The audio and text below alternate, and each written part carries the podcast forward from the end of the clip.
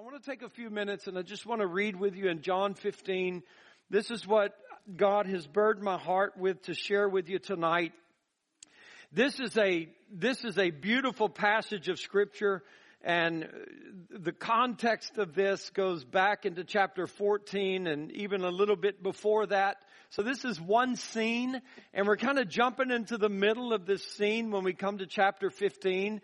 And so I, I hope to be able to give you some context with this. And we're also going to go to First John chapter 1 and a few other passages there. If you want to find that, it's towards the end of the Bible, right before the book of Revelation. Um, and so I wanted to share some things out of that particular book as well. And so here we are in John 15. Jesus said, I am the true vine and my father is the husbandman. Every branch in me, and I, I want, now these words are important. Every branch in me, that word in, in me, that bears not fruit, he takes away. And every branch that bears fruit, he purges it, that it may bring forth more fruit. Now you are clean through the word which I have spoken to you. Abide in me, and I in you. As the branch cannot bear fruit of itself except it abide in the vine.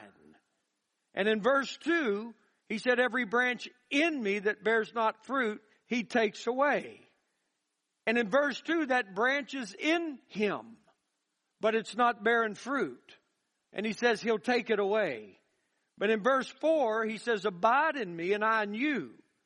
As the branch cannot bear fruit of itself except it abide in the vine. No more you except you abide in me. Seems to be maybe a discrepancy. In verse 2, if you're in him and you're not bearing fruit, he takes it away. In verse 4, he just simply says, if you're in him, if you abide in him, that you don't bear fruit of your own power, but just simply because you're abiding in the vine. Then he goes on and says in verse 5, I am the vine, you are the branches. He that abides in me, and I in him, the same brings forth much fruit. For without me you can do nothing. If you're in him, he is in you. You bring forth much fruit. Without him you can do nothing. If, now here's verse 6, it's a transition statement. If a man abides not in me, this is the first time Jesus is using the, the, the, this, this statement of somebody not being in him. Everything we've read so far is about a branch being in him. But now in verse 6, he makes a distinction of a man that's not in him. He didn't abide. He didn't remain. He didn't stay there. If a man abide not in me, he is cast forth. In verse 2, he says he takes it away. But in verse 6, he's cast forth as a branch and is withered. And men gather them and cast them into the fire. And they are burned.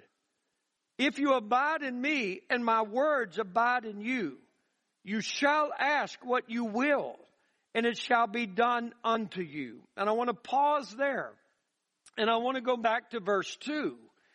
And in going to verse 2, I just want to remind you that Jesus says very clearly in verse 1, I am the vine, my Father is the husbandman.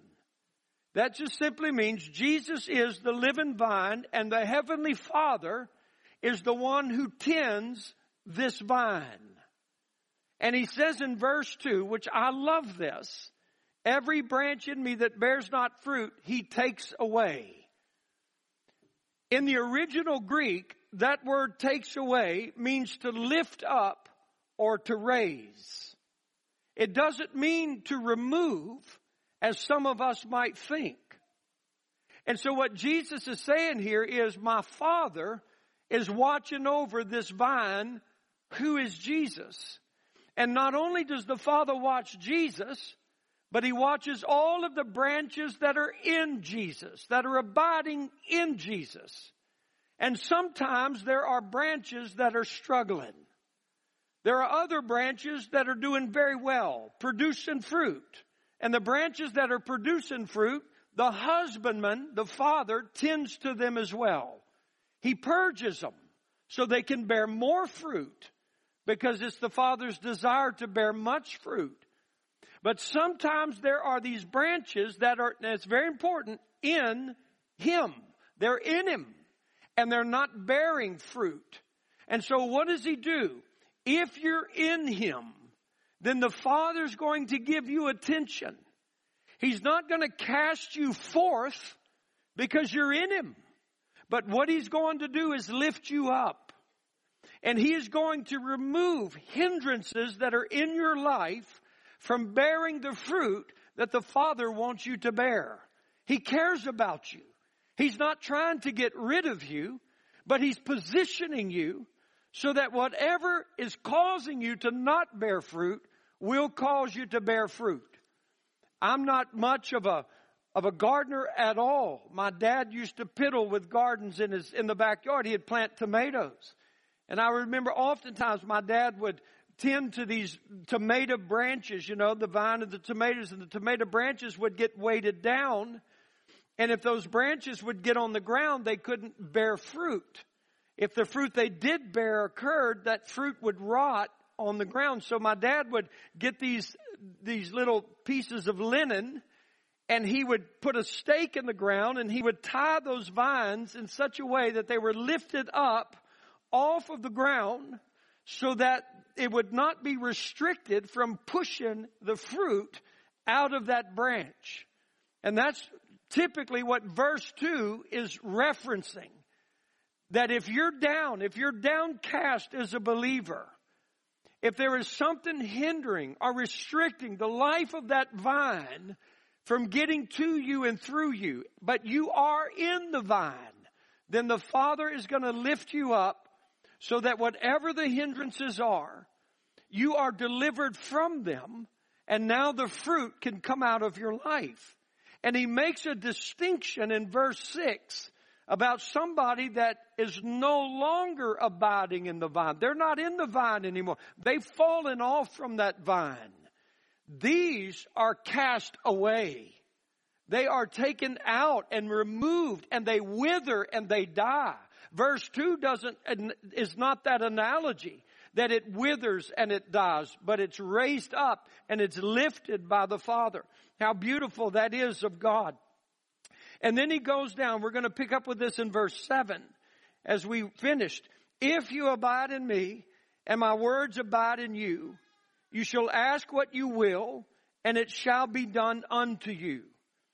There is a desire in Jesus that we learn how to ask. Because there is a desire in the Father to give us what we ask. Now the condition of asking and receiving has to be from the abiding. Abiding in Him, abiding in the vine, He abiding in us, and His words abiding in us. Then on that basis we begin to ask God. And as we ask God, He says, it shall be done unto you. Now herein is my Father glorified that you bear much fruit. So shall you be my disciples. All of this that we're reading in chapter 15, verses 1 through verses 8, please listen to me, is talking about a life that is intimate with Jesus Christ. A life that is personally attached to Jesus Christ, is committed to being joined to Him. We're talking about discipleship. We're not talking about the kind of Christianity that seems to be so popular today. Say a prayer. Be- let, confess that you even believe in the vine. If you just confess that you believe in the vine, then all is well with you. No, this is not what this is teaching. This is teaching discipleship, and it's not teaching the fact, confess that you believe there is a vine, but it's saying abide in that vine. This is discipleship. Be intimate with Him. Be joined with Him. Be committed to Him. Be so close to Him that His life is in you and you are in Him and His words are in you. That is a Christianity today that few are striving to live. That would give me great concern for the people of verse 6 who maybe have said sinners' prayers in their life. They're hardly ever to be found in church. They have all types of problems. They have all types of, of catastrophic situations that they're dealing with in life, traumas that they're dealing with in life, and they're not being successful. They're not overcoming. They're being overcome. Marriages are being overcome. Children are being overcome. The culture is taking their teenagers and taking their grandchildren. And yet, where is that abiding of Christ where we can go to God and we can ask the Lord? Because we're abiding in Him and He's abiding in us and His Word is in us and we can ask the Lord and we can see the victory of God in our homes, our families, and our culture today. There seems to be such powerlessness in so many Christian lives. Not because we lack the confession, but are we abiding in Him? And Jesus says this in verse 8. I'm reading it again. Herein is my Father glorified, that you bear much fruit. So shall you be my disciples. As the Father has loved me, so have I loved you. Continue in my love.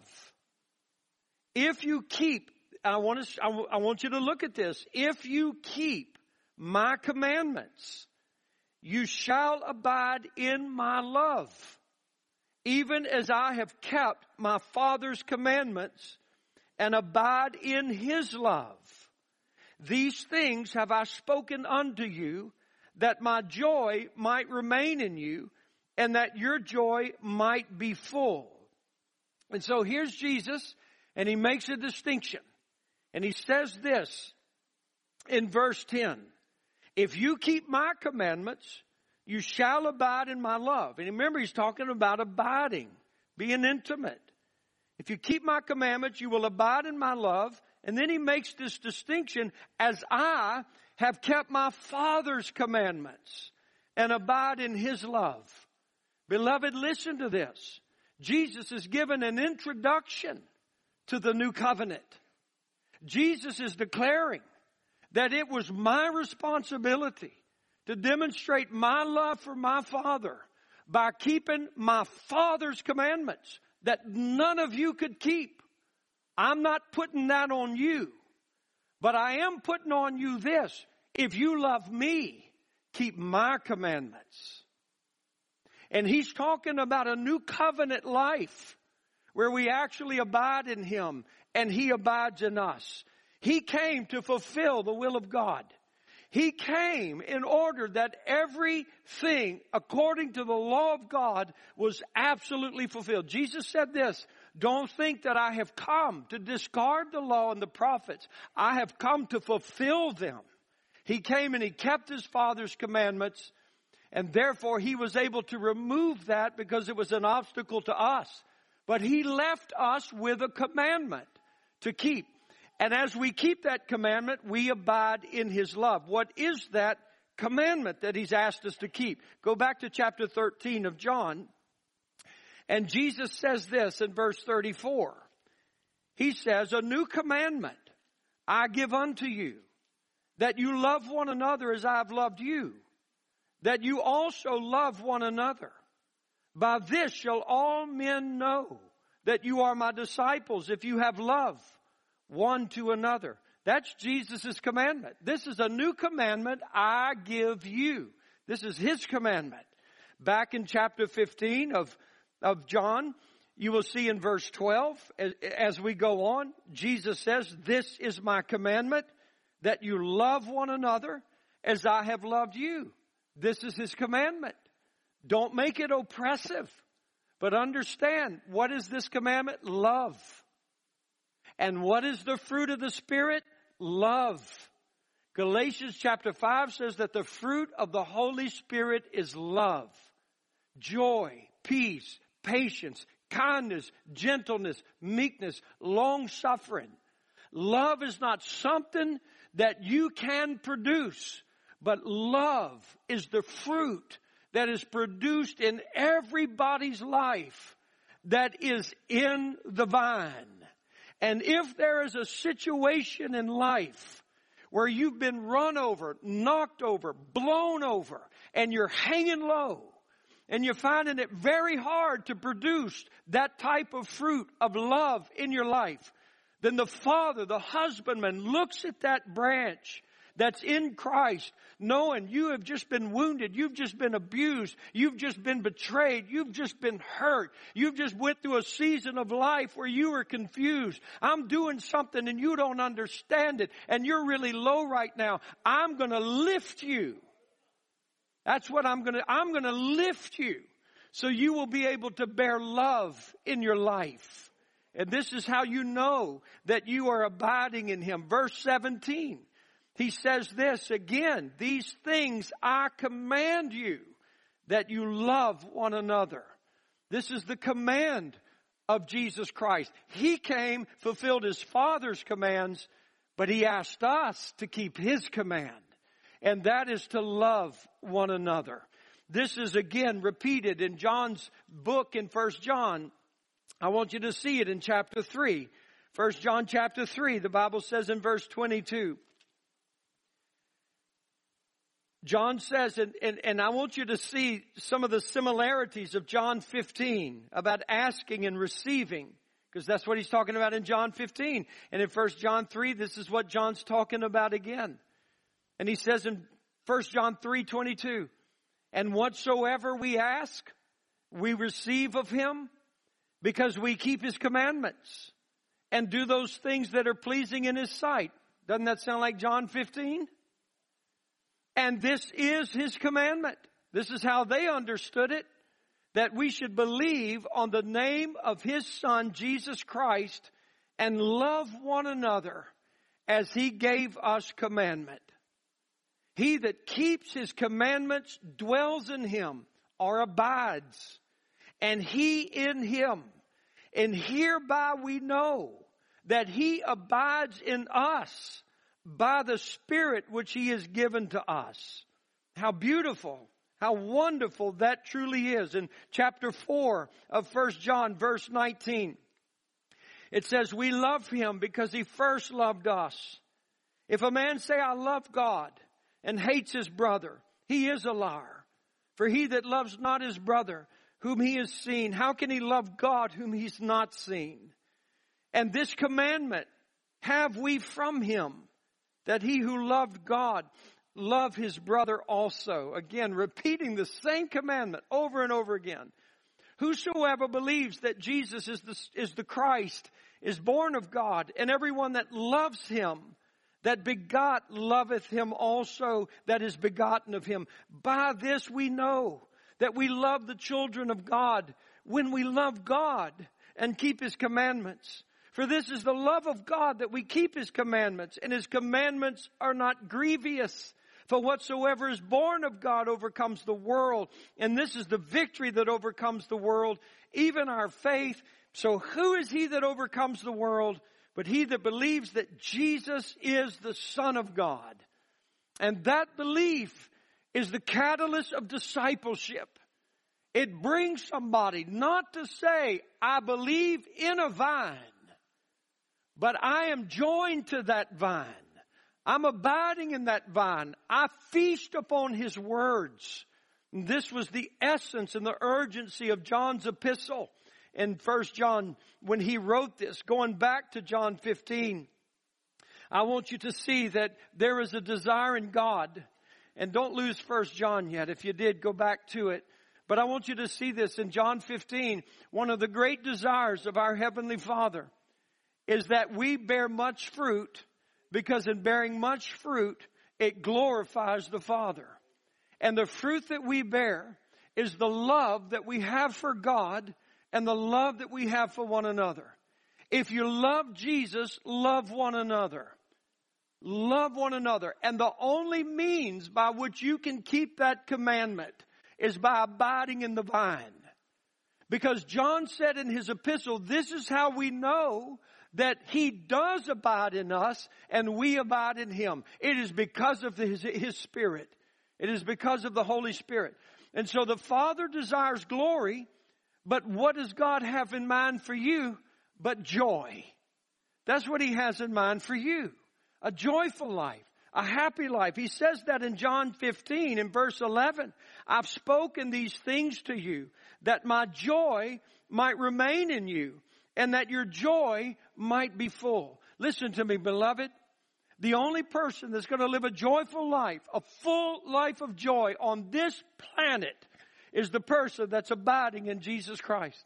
A person that is living in Him and Jesus is living in them and the words of Jesus are in them and they're talking to the Heavenly Father and the Heavenly Father is answering their prayers and they're having incredible joy and the Father's getting incredible glory. It's just a great, great celebration of joy and rejoicing in the people of God who live with God. This is given to us. He's not telling us, keep my commandments so you'll be depressed. He's saying, I'm telling you this so you'll be joyful.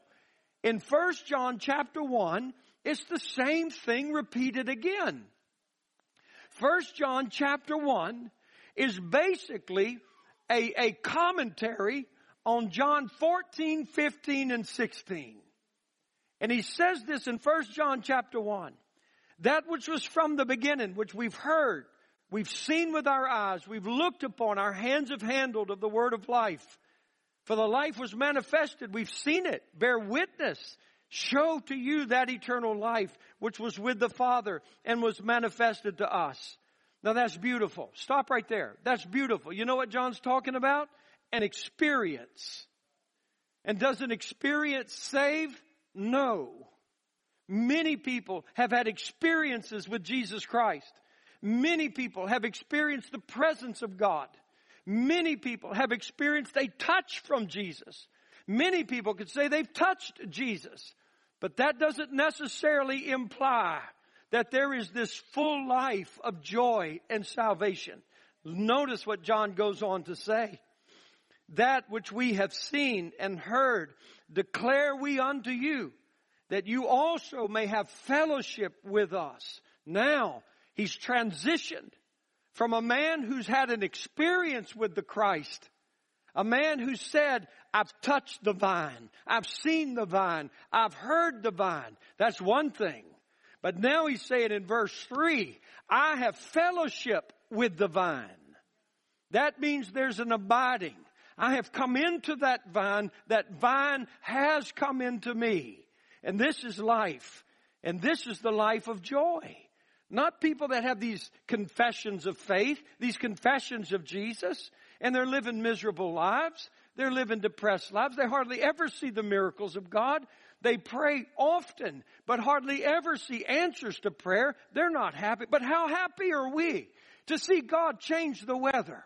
How happy are we how happy are we to see Billy get up here and testify? God touched me and I'm healed. How happy are we? Because we get to abide in the vine and see the miracles because we prayed the prayers and our Heavenly Father answered.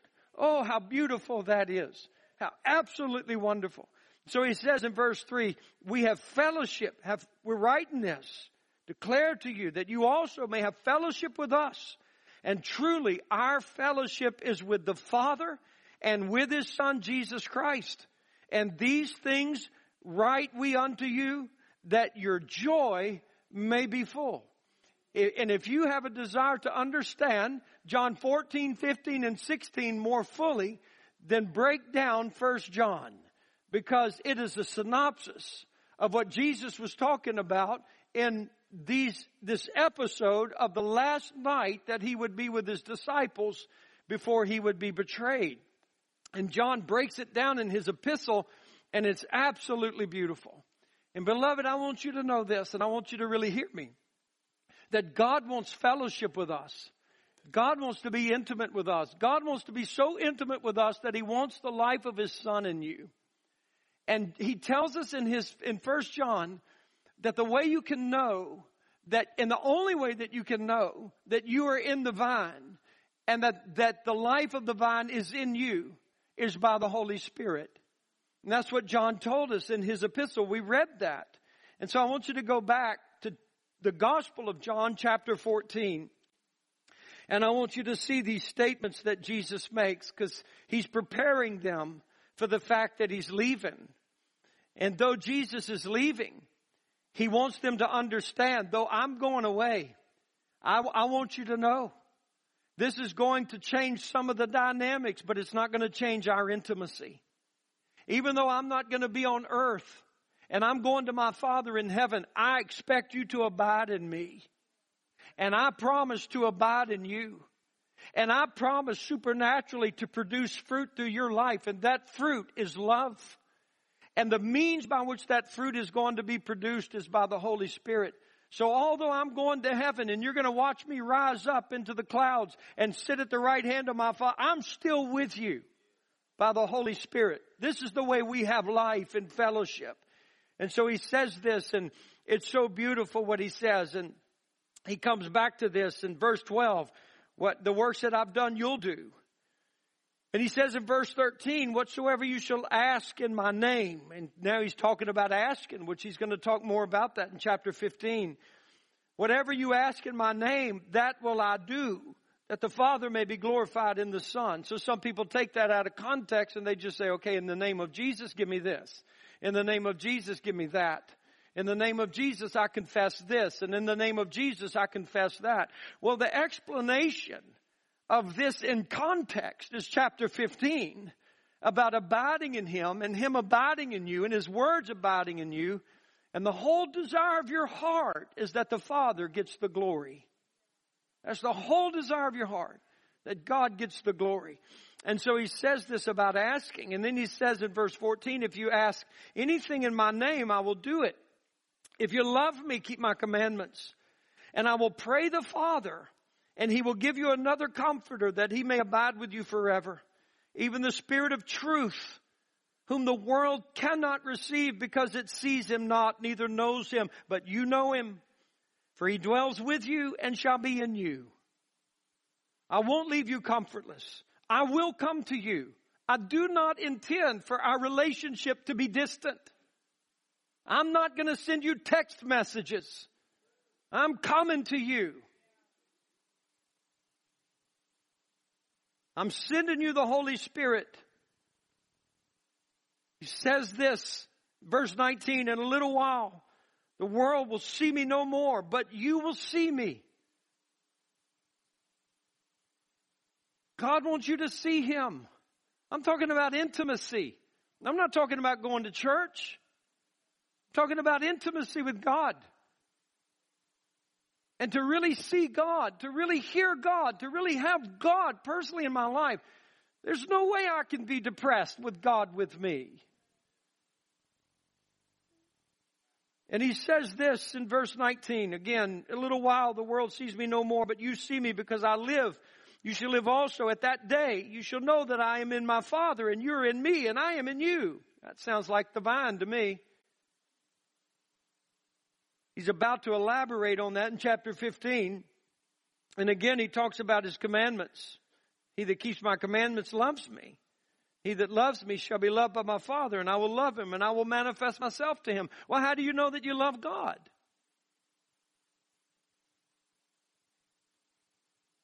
Because you love each other. That's how you know you love God. How can you, John said it in his epistle, how can you say you love God whom you haven't seen if you don't love your brothers that you see? How in the world do you know you want to go to heaven when you die if you don't want to go to church when you live?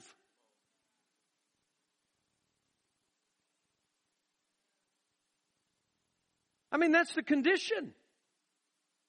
I know that I love God because I love you. There's something moving inside of me that gives me great conviction when I gossip about you. There's something that brings me to repentance if I've slandered you. And it's the love of God. There's something in me that wants to sacrifice for you. There's something in me that wants to help you. There's something in me that wants to benefit you. This is not human. This is God. Humans are self-absorbed, but God wants to help and so the reason I know I love God is because I love you. I don't want to gossip about you. I don't want to slander you. I don't want to draw a circle that leaves you out because I love God. And so this is the proof. This is how we know that we keep His commandments. This is how we know that we love Him because we love each other. And He goes down and He says this. Jesus answered in verse 23 says, If a man love me, he will keep my words, and my Father will love him, and we will come to him. We will come to him. We will come to him and make our home with him. You're actually becoming the temple of the Holy Spirit. The living God making his home inside of you. But he that loveth me not doesn't keep my sayings. The word which you hear is not mine, but it's the Father's which sent me. I've spoken these things to you, being yet present with you, but the Comforter, which is the Holy Ghost, whom the Father will send in my name, he will teach you all things and bring all things to your remembrance whatsoever I have said to you. I'm leaving you my peace. That peace is the Holy Spirit. And then Jesus is talking about his leaving and his departure. I go away. Then he goes into chapter 15 about the vine. The life that goes through the vine is the Holy Spirit. And the Holy Spirit moves through that vine who is Jesus Christ and everything, every person who is in Him. The life of the Holy Spirit works its way out into every branch. Every person that is in the vine has the Holy Spirit moving into their life and the Holy Spirit, His ultimate objective is one thing in your life. Bear fruit, bear fruit, bear fruit, because this glorifies the Father. And I want much fruit. I want a lot of love, a lot of love. It's great that you're loving, but I want to lift you up because I want better fruit and I want more fruit. So I'm going to lift you up. And some of you are doing really great, bearing a lot of love, but I'm going to prune you. I'm going to send some affliction into your life. I'm going to send somebody into your life you don't like. You don't get along along with them real well. This is a person that is really hard to take and I'm going to bring them into your life because I'm doing some pruning on you because you love good, but you can love better and I'm going to expose you. You're going to think it's them. You're going to say, God, why are they in my life? I'd be a much better Christian without them in my life. And then God's going to finally get you to see, I put them in your life, not because of them. I wanted you to see what you are so you can love better. I'm pruning you. I'm pruning you. That's what God's doing. We're trying to get away from them, and we get away. God, God's got another one just like them. He's going to send them right. Run to the next church. There's another one just like them. He's going to send you. Quit church. There's another one just like them at work. You, you got to face what God's doing. He's pruning you so you can bear more fruit. And this is the things that He's doing in your life. He closes chapter 15 with the, with the Holy Spirit being sent to us. It's the Spirit of truth. He proceeds from the Father. The Holy Spirit is not a force. He's not an inanimate object. He's not an emotion. He's not power. He's, he's a person. He's the person of God. He proceeds from the Father. He is God Himself. The Spirit of Jesus Christ who comes to you and when he, listen, when he comes to you, it is as though Jesus has not gone anywhere. Praise God. Imagine how your life would be so different if you could ride with Jesus in the car every day. If you could go to bed and Jesus is right there in your bedroom every day. In your moments of loneliness, if you could throw your head on Jesus' shoulder and cry a little bit and he was right there in the flesh. Imagine how your life would change. Imagine how your faith would change if Jesus was right there and your little baby's sick. And Jesus is right there, but Jesus is so distant to us. He's so far away from us. But He's not. He's right there in the person of the Holy Spirit to be everything to as Jesus would be. This is the yearning of God for you. This is the love of God for you. This is the joy God wants you to have and that he wants me to have. And what a wonderful, beautiful gift the Holy Spirit is. In chapter 16, Jesus continues because he wants them to get it. Oh, this gift that's coming to you. It's so precious, y'all. It's so wonderful what Jesus is talking to them about. Those, those, those 120 people in an upper room in Jerusalem waiting for the promise of the Father. They knew exactly what they were waiting for. Jesus is telling them, I'm sending him to you. I'm sending him to you. I'm sending him to you. I'm going away, but I'm sending him to you. The promise of the Father, he's coming to you. They weren't in that upper room waiting all of those days. Well, I wonder what the Father's going to send us. They, they knew he's sending us himself. And how tragically sad it is that there were hundreds and hundreds and hundreds of people who experienced the vine. But only 120 people sat in that upper room until the Holy Ghost came. Fellowship. Fellowship with the vine. Look how beautiful this is. Jesus says in verse 6 of chapter 16, Because I've said these things to you, sorrows filled your heart. But I tell you the truth, it is expedient it is good and necessary and beneficial and wonderful for you that I go away. Oh, if we could just believe that. For if I don't go away, the Comforter will not come to you. But if I depart, I'll send him to you. And when he is come, he's going to deal with this world. How many of you know we need the Holy Spirit to deal with our culture today? He can reprove the world of sin, righteousness, and judgment. He can do it. Oh, if we could just get out of the way and let him do it. Jesus said, I have so many things to say to you, but you can't bear them now. I mean, I just, y'all, when I read this, I just get so excited. Because here, here's God and He said, I've got so much that I want to talk to you about, but I can't, I can't talk to you about it till I leave you. What does that mean? It means that everything He wanted to tell them, that He couldn't tell them until He left, and when the Holy Spirit comes, I have that same teacher. I, I have the same te- I have the same Holy Spirit. The excitement of that to me is that whatever he came to tell them, he is on the earth right now to tell me. That's just, that's thrilling to me. It, it, it's just, it gives me such joy. And then he says this in verse 13, howbeit when he, the Spirit of truth, has come, this is what he's going to do for you. He'll guide you into all truth. He will not speak of himself. Whatever he hears, he'll speak. He will show you things to come. I asked the men in men's Bible study a couple of weeks ago, so how often do you think the Holy Spirit hears from God, the Father and the Son? Maybe once every 25 years? So maybe once every 25 years, once a year, you're going to hear something from God? It says right here, that whatever, verse 13, whatsoever he shall hear, he shall speak. I believe he hears the Father and the Son a lot. I believe he wants to speak a lot to me. I can hear the Father, I can hear the Son because of the Holy Spirit. And he will show you things to come. He will glorify me, for he shall receive of mine and shall show it unto you. How beautiful.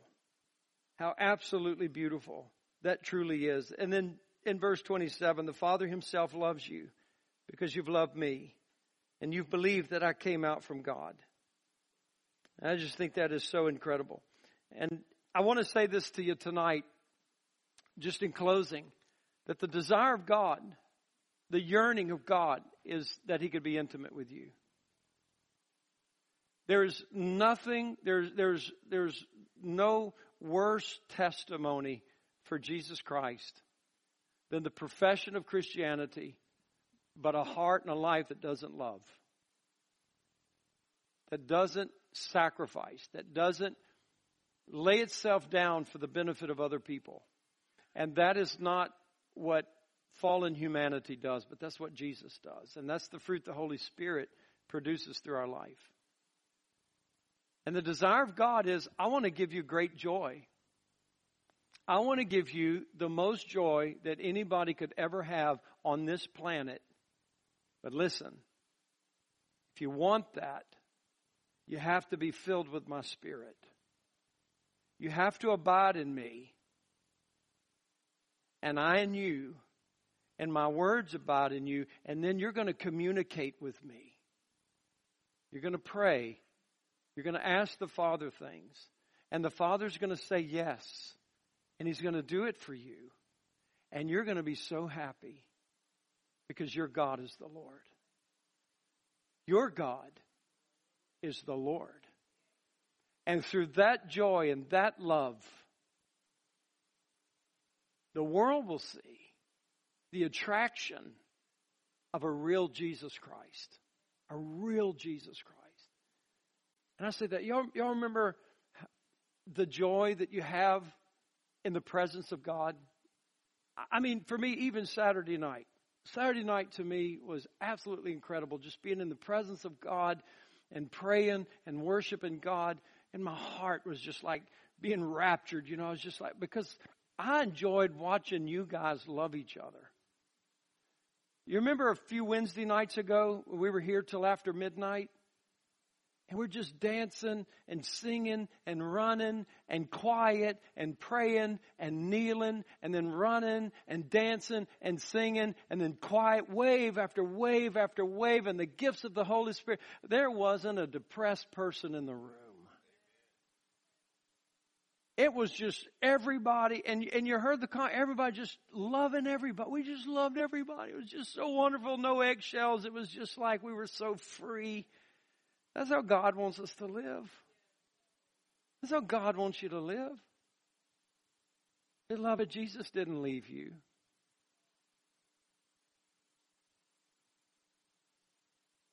He's not ignoring you. He's there in His Spirit. And by the Spirit to be everything to you as though Jesus were there in the flesh. But the Holy Spirit is necessary. Jesus said, It's so necessary for me to go because if I don't, he won't come. And Jesus is like, Trust me. Trust me. You will be so glad that I leave because of who's coming. Because when he comes, he can be in all of you. While Jesus was here in his human form like that, he could only be in one location at a time. But the Holy Spirit will be in all of you. And everything I've been doing, you're going to do it. You're going to do it. And Your joy is going to soar. It's off the charts because your God is the Lord. Stand with me. I just want us to rejoice in the Lord.